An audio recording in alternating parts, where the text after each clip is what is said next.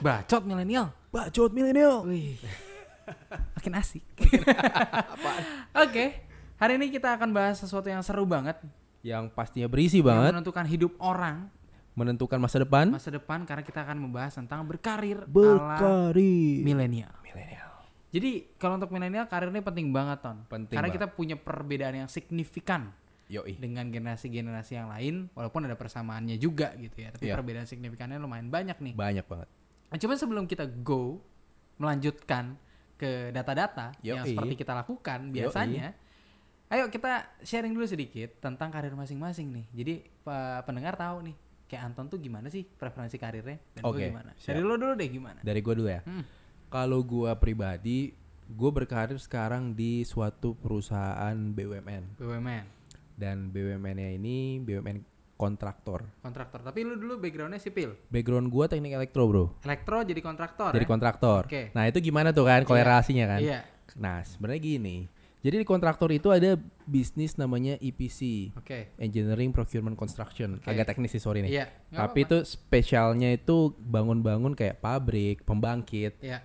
Dan itu multidisiplin. Hmm. Makanya beda sama general kontraktor. Ya, jadi bisa disiplin apa aja. Bisa nggak harus disiplin apa aja. itu lah. Ada teknik kimia, ada teknik fisika dan jurusan lainnya. Ya. Gitu. Kemudian gue udah berkarir sekitar ah, dua tahun Dua tahun. dan gue Sejak lulus ya. sejak lulus Oke.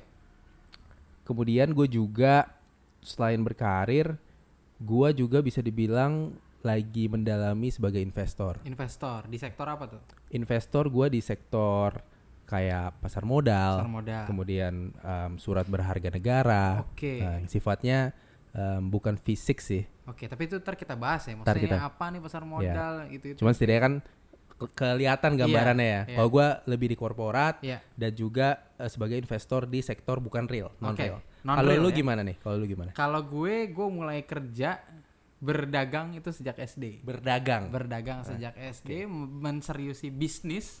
Gue baru bilang bisnis tuh SMA Oke. sebagai pebisnis konveksi. Konveksi. Konveksi, bikin kaos, jaket Bikin dan kaos. Oke. lain-lain.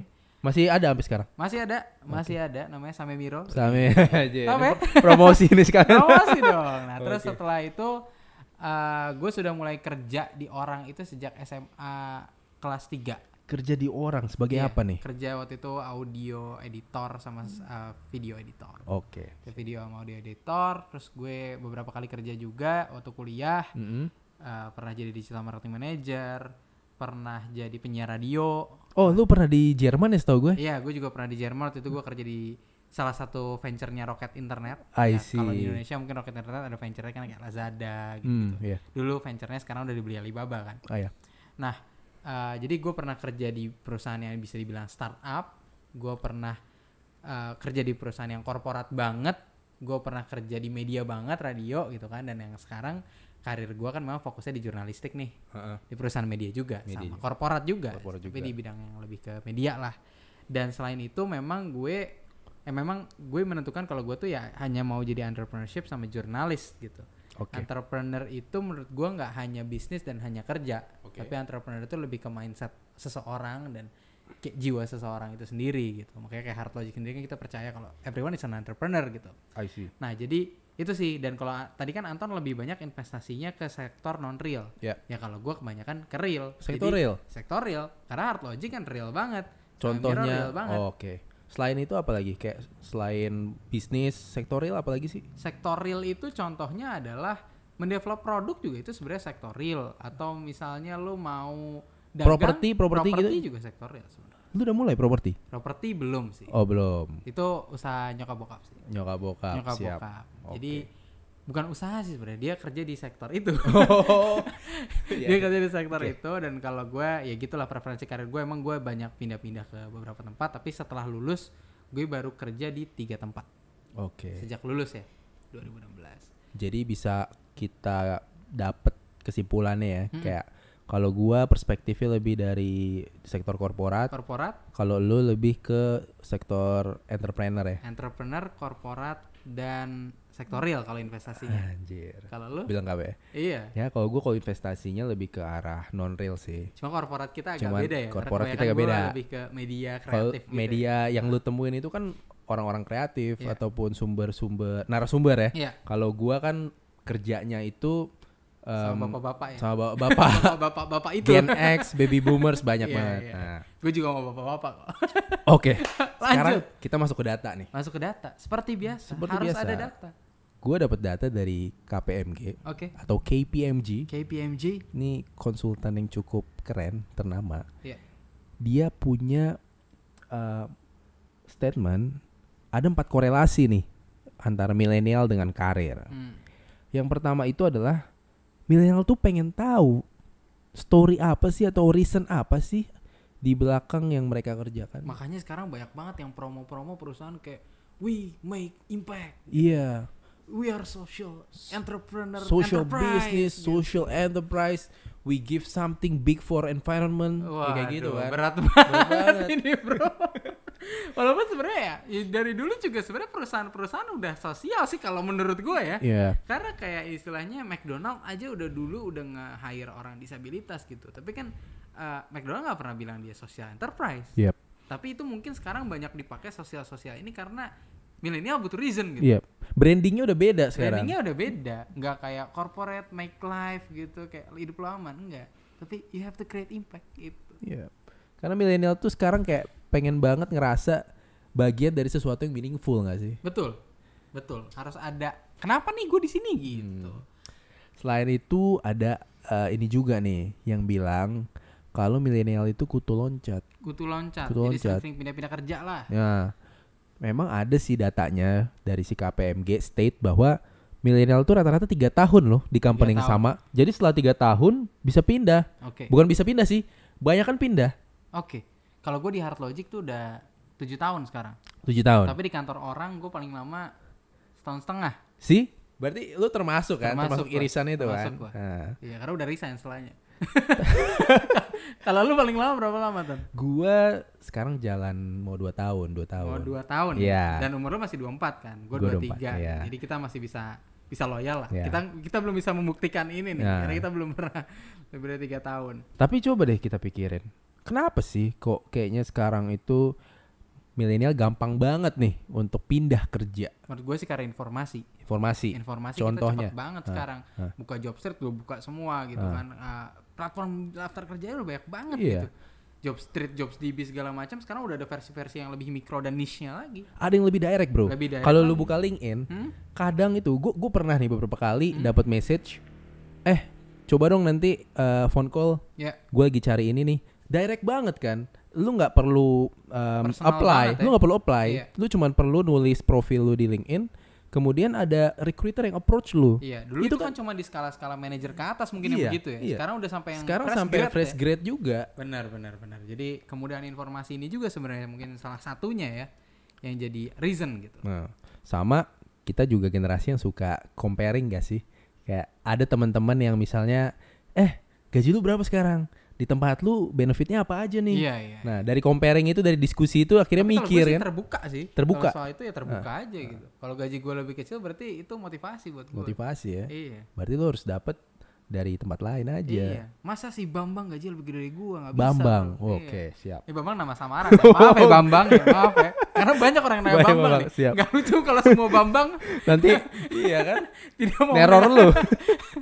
gue Bambang loh. Oke. Next terus. Next. Ini juga menarik. Banyak yang bilang milenial tuh generasi paling toleran di tempat kerja. Toleran. Toleran. Kenapa toleran? Gue setuju sih. Toleran tuh artinya kayak mau atau mampu bekerja dengan orang yang berbagai kultur, Iya. berbagai disiplin, Iya. berbagai background, Open minded open lah. minded. Ah. Ih, menurut gue ini ada hubungannya sih sama milenial suka traveling. Iya. Karena dengan traveling terekspos Kita dapat kultur ah, baru. kultur baru kan. Belajar. Belajar. Betul. Next. Next itu suka work life balance. Work life balance. Kalau gue ya, menurut gue sih bukan nggak work ada life yang balance sih. ada sih tapi lebih ke work life balance tuh kayaknya nggak ada ya. apalagi kalau lu kerja di konsultan ya nggak mungkin work life balance sih makanya kata kalau menurut gue ya, lebih tepatnya itu work life integration, gak sih? Integration, iya. Heeh. Itu bahasa halusnya sih. Iya. Karena kita convenient. Suka yang mudah dan Iya. simpel diusapkan. Kayak misalnya nih, lu pas lagi kerja kan harus jujur lah. nggak Iya. mungkin lu nggak buka WhatsApp dari keluarga atau dari teman. Atau misalnya nanti kalau yang udah berkeluarga sebelum kerja dia suka izin misalnya ngantar anaknya dulu. Karena kita udah udah connected banget Connected gitu. banget Bisa kan. dihubungin kapan aja di mana aja. Dan begitu udah pulang kantor, kan lu bisa akses kerjaan lu dari Betul, rumah betul. selama masih ada internet. Betul. Itu perbedaan kita tuh. Iya. Next terakhir Ton. Yang terakhir itu milenial suka challenge status quo, Apa tuh status quo? suka menantang. Menantang Jadi ya sesuatu yang belum sesuatu yang udah terbiasa. udah terbiasa. Nah, kayak biasa kultur-kultur lama nih kan suka ditantang sama milenial dan mau mereka itu mau merubah ke sistem yang lebih baik sih menurut gua rata-rata. Jadi lebih bisa dibilang generasi yang memang mendukung perubahan untuk sesuatu yang lebih baik ya. Ya. Bukan setuju. hanya membuat perubahan berarti kan ya. Ya. Oke, tapi ada versi lain nih. Kita Versi lain. data yang lain. Nah, siap. Ini dari EY. EY, EY, EY. Ernest and Young. Ernst and Young. Bukan Oke. Ernest. Bukan Ernest. Ernest mah mungkin versi Indonesia-nya. oh, kali. Ernest tuh stand up comedy. Iya. Oke. Ini Ernst and Young. Ernest and Young. Oke, di tahun 2018 Ernst and Young bilang 86% milenial percaya kerja keras itu faktor terbesar penentu kesuksesan. Faktor terbesar. Iya, mereka percaya ya. Belum tentu benar, tapi mereka percaya seperti itu. Oke. Dan 38%, eh 36% maksud saya, yakin cara terbaik untuk berkarir adalah dengan stay di satu company. Jadi masih kecil kan, ini mendukung banget sama statement yang tadi. 36 persen. Iya, Oke. yang stay itu cuma 36%. Iya. Sedangkan sisanya tuh enggak gitu. Mm-mm. Enggak stay di satu company. Oke. Nah, terus millennials juga 30% setuju kalau gaji itu adalah concern utama. Jadi, ya ini karena korelasi dengan yang tadi adalah mereka lebih ke impact gitu. Hmm. Gaji kecil nggak apa-apa, asal merasa oh sepertinya impact kita besar gitu. Iya, iya benar. Cuma 30 persen ya. Berarti Ya, 70 persen itu nggak terlalu. Inin gaji banget. Ah, Oke. Betul. Terus uh, fleksibilitas juga, fleksibilitas tuh 22% bilang itu penting. Dan jenjang karir yang jelas hanya 17%. 17 persen. Berarti makanya ini kenapa milenial tuh gampang banget pindah-pindah juga karena mereka nggak butuh jenjang karir yang terlalu tinggi. Karena cuma Hmm. 17% loh, Menarik nih. gitu loh. Next, Next, gimana? 40% milenial pengennya setiap 2 tahun itu promosi tanpa mempertimbangkan performance. Waduh. Promosi tanpa mempertimbangkan performance. Gimana kalau Berarti kalau lu KPI? Kalau lu nggak perform, tetap pengen naik gitu. Tetap pengen naik. Ya, gue juga pengen naik sih. Iya, siapa yang nggak pengen naik? Tapi emang perusahaannya mau. Nah itu dia masalahnya. Jadi milenial nih ya, Iya. Anda, kita kalau mau naik harus perform. Harus perform. Karena nggak bisa naik. Ya istilahnya perusahaan kalau mau dapat duit harus punya revenue. Ya atau balik lagi Iya kita kan? pindah aja. Jadi performance Oh. di hide. Next. Next. 56% gimana? milenial setuju kalau yang paling bertanggung jawab itu adalah ngembangin skill atau karir diri sendiri. Jadi harus proaktif lah Di- istilahnya. Ini di- gue gue setuju banget yang ini. Setuju kalau ngembangin skill tuh penting. Oh iya. Apalagi sekarang udah makin gampang kan ada ada platform-platform edukasi di Ah, internet. Udah banyak Iya. Lu, banget. lu suka pakai apa biasanya buat ini belajar? Gue pakai Hard Logic. Nggak. promosi lagi. Iya, tapi gue kalau untuk belajar sih jujur ke jujur aja paling-paling sekarang tuh TEDx sama TED ya, TED sama YouTube sih. Kalau untuk belajar dari internet gue. Sekarang selain itu gue juga lu kalau pernah nyoba Udemy juga bagus sih menurut gue. Udemy juga Terus LinkedIn Learning juga LinkedIn bagus. Learning cuma banyak yang bayar tuh. Jim. Ya berbayar ya. Iya. Nambah duit Terus lagi. kita jadiin gratis itu nanti ya. Oke. Next. Next, 35% milenial worry atau takut masa depan nggak naik gaji. Jadi kerjaan tuh pengen yang gaji lebih tinggi gitu loh. I see. Gitu. Makanya mereka sering pindah karena emang pindah itu adalah cara tercepat untuk naikin gaji. Hmm. Kalau kita stay, naiknya kan cuma berapa 5 sampai 10 persen ya. rata-rata Sesuai ya. inflasi ya. Tahun sesuai inflasi lagi. gitu. Ah. Kalau pindah bisa sampai 100 persen 100%. Lebih. Oke. Lebih. Dan sekarang emang gaji milenial bahkan ntar kalau kita bahas lagi nanti nih, gaji milenial tuh emang udah wah ekstrim bro. Ini menurut gua data selanjutnya ini ada hubungannya sama data yang sebelumnya nih. Mm-mm. Karena 35% milenial itu takut di masa depan nggak bisa naik gaji, Hmm? makanya hubungannya ke data keenam nih. Coba deh. Data keenam adalah milenial 56% setuju untuk fokus belajar teknologi baru untuk mendukung Nah, kan? Iya. Berarti karena mereka worry, aduh ke depannya bisa-bisa nggak naik gaji nih. Iya. Otomatis supaya naik gaji kan mereka harus explore skill baru. Iya. Dengan skill baru dia bisa dapat gaji yang lebih baik. lebih dan posisi yang lebih baik. kerjaan lebih jadi luas lagi Nah. gitu nggak di bidang itu aja kan iya nah makanya kita tuh sebenarnya generasi yang kalau bisa dibilang belum tentu bahkan lo jurusannya apa kerja di di, di bidang apa gitu Iya, kan gue jurusan IT bro Lu jurusan IT. jadi jurnalis Jadi jurnalis. iya dan bukan jurnalis IT dan bukan jurnalis IT. jurnalis ekonomi Lu jurnalis ekonomi. iya Cuman ada korelasinya. Apa Karena tuh? lu jurusan IT, Hmm. lu tahu gimana untuk mining Masuk, informasi brother. kan, cari-cari informasi dengan efektif. Masuk, masuk, masuk. Jadi kalau di jurnalis lain mungkin, duh nyari informasi dari mana ya? Lu kayak, ah ini mah gampang banget. Aduh gue jadi gak enak nih. Anjir. Tonton, lu ngomong sendiri dulu, gue ke sana dulu deh. Gue gak enak banget nih jadi. Ini gue udah blushing, lebay. Bacot. Bacot banget gue ya. Bacot. Oke, kita lanjutin lagi bacotan kita ya. Terkait entrepreneur, entrepreneurship. Entrepreneurship. Bacanya entrepreneurship. And oke. Masih menurut EY, Yep. jadi 72% milenial punya startup itu, mereka percaya itu penting bagi suatu bangsa gitu. Penting ya? Penting. Ada buktinya nggak nih? Jadi contohnya aja nih, di Ah. US, startup tuh nyumbang 60% lowongan kerja loh. 60% bro. 60% dan emang itu di gede Indonesia banget. juga sudah terjadi gitu dengan banyaknya startup di sini orang-orang yang tadinya nggak dapat kerja jadi dapat kerja walaupun memang ada beberapa pekerjaan yang pastinya diganti dengan teknologi gitu Iya. kan. Oke oke. Tapi data kedua kontradiksi nih. gimana tuh Tadi kan dibilang startup itu esensial bagi ekonomi, Iya. menyumbang lowongan kerja banyak. Tapi jumlah milenial yang kepikiran nih mau mulai bisnis tuh cuman lima- 58%. jadi mereka percaya kalau kalau itu mendukung negaranya ya. tapi mereka nggak mau mulai banget gitu. Nah, iya. cuman lima Cuma 58%. oke dan kayak lu kenapa nggak mau mulai bisnis Kalau gue ya, gue nggak punya modal. Terus yang kedua, gue nggak punya pengalaman mulai bisnis. Dan ketiga mungkin gue ketakutan gagal sih, gagal dalam memulai bisnis itu. Oke, kalau gue orangnya risk taker banget. Lu Gua risk taker? Bodo amat. Ah. Makanya gue mulai. Oke. ya gue bodo amat. Yang Ah. penting mulai aja dulu. Emang gue seneng. Kalau gue juga salah satu concern itu adalah karena gue sandwich generation sih. Cuman itu akan akan kita bahas. Oke, itu ya, itu beda nanti. beda beda. Generasi Oke. sandwich nanti lagi. Nanti lagi. Nanti lagi. Nah, Oke. Oke. Next, dan ada 57% milenial yang berpendapat bahwa aturan pemerintah lah yang paling bikin sulit untuk mulai bisnis. Aturan pemerintah. Iya, kalau untuk di Indonesia sih mungkin ini kurang make sense kalau menurut gue.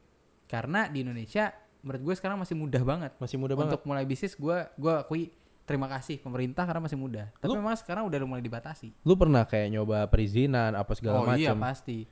Udah udah udah mudah asal kita menemukan orang yang tepat aja sih kalau menurut gue. Oke. Jadi wah. jadi yang yang bikin lama itu bukan karena sistemnya menurut gue tapi karena eh, yang memproses sistem ini siapa. I see. Gitu bro. Oke. Jadi kesimpulannya apa nih untuk podcast atau bacot kita di episode kali ini? Bacotan kali ini gue sih pengen nekenin aja kalau kita tuh dampak itu penting guys. Jenjang karir tuh juga harus jelas. Tapi yang paling penting adalah lo harus sesuai dengan diri lo sebenarnya mau jadi apa. Ya, oke. Gue setuju sih karena gini nih. Bayangin deh. Lu kalau kerja itu kan 8 jam ya sehari dan sehari itu ada 24 jam. Pasti lebih sih Nah, kalau di korporat. Nah, minimal ya. Minimal Iya. tuh kayak sepertiga hidup lu itu dipakai buat kerja. Betul. Kalau misalnya jam atau waktu yang lu pakai buat kerja itu nggak meaningful, terus juga orang-orang yang eh, lu berinteraksi itu kurang asik, Iya. pastinya kan jadi berdampak ke kehidupan lu secara utuh kan. Betul. Jadi kurang bermanfaat rasanya Betul. atau kurang kurang full lu ada yang kurang nih gitu Betul. setiap pulang. Nah, Tapi terakhir nih ya, Nah. kalau menurut gua jangan cepat-cepat pindah juga karena lo baper. Oke. Jangan terlalu bawa perasaan lah. Karena Harus mindful ya? di mana pun pasti berat bro. Iya. Dan jangan pernah resign sebelum dapat kerjaan baru. Setuju gua. Apa pun kerjaan Apa pun ya, bisnis kerjaan. juga kerja loh gitu Oke, loh. siap. Itu sih. Oke. Gua rasa eh, episode kali ini ini banget ya, cukup padat ya. Cukup padat. Cukup padat dan bermanfaat sih. Oke. Dan next kita bakal ngomongin soal duit nih. duit. Ini yang paling susah sih sebenarnya Ah. buat milenial. Iya sih. Karena Gua- gue habis mulu sih. Habis dulu. Iya. Buat apaan tuh? Wah itu jawabannya nanti. Oh itu nanti ya. Oke. Oke. Kenapa sih ngatur duit sulit? Next. Thank you for listening. Bye. Bye. Bye.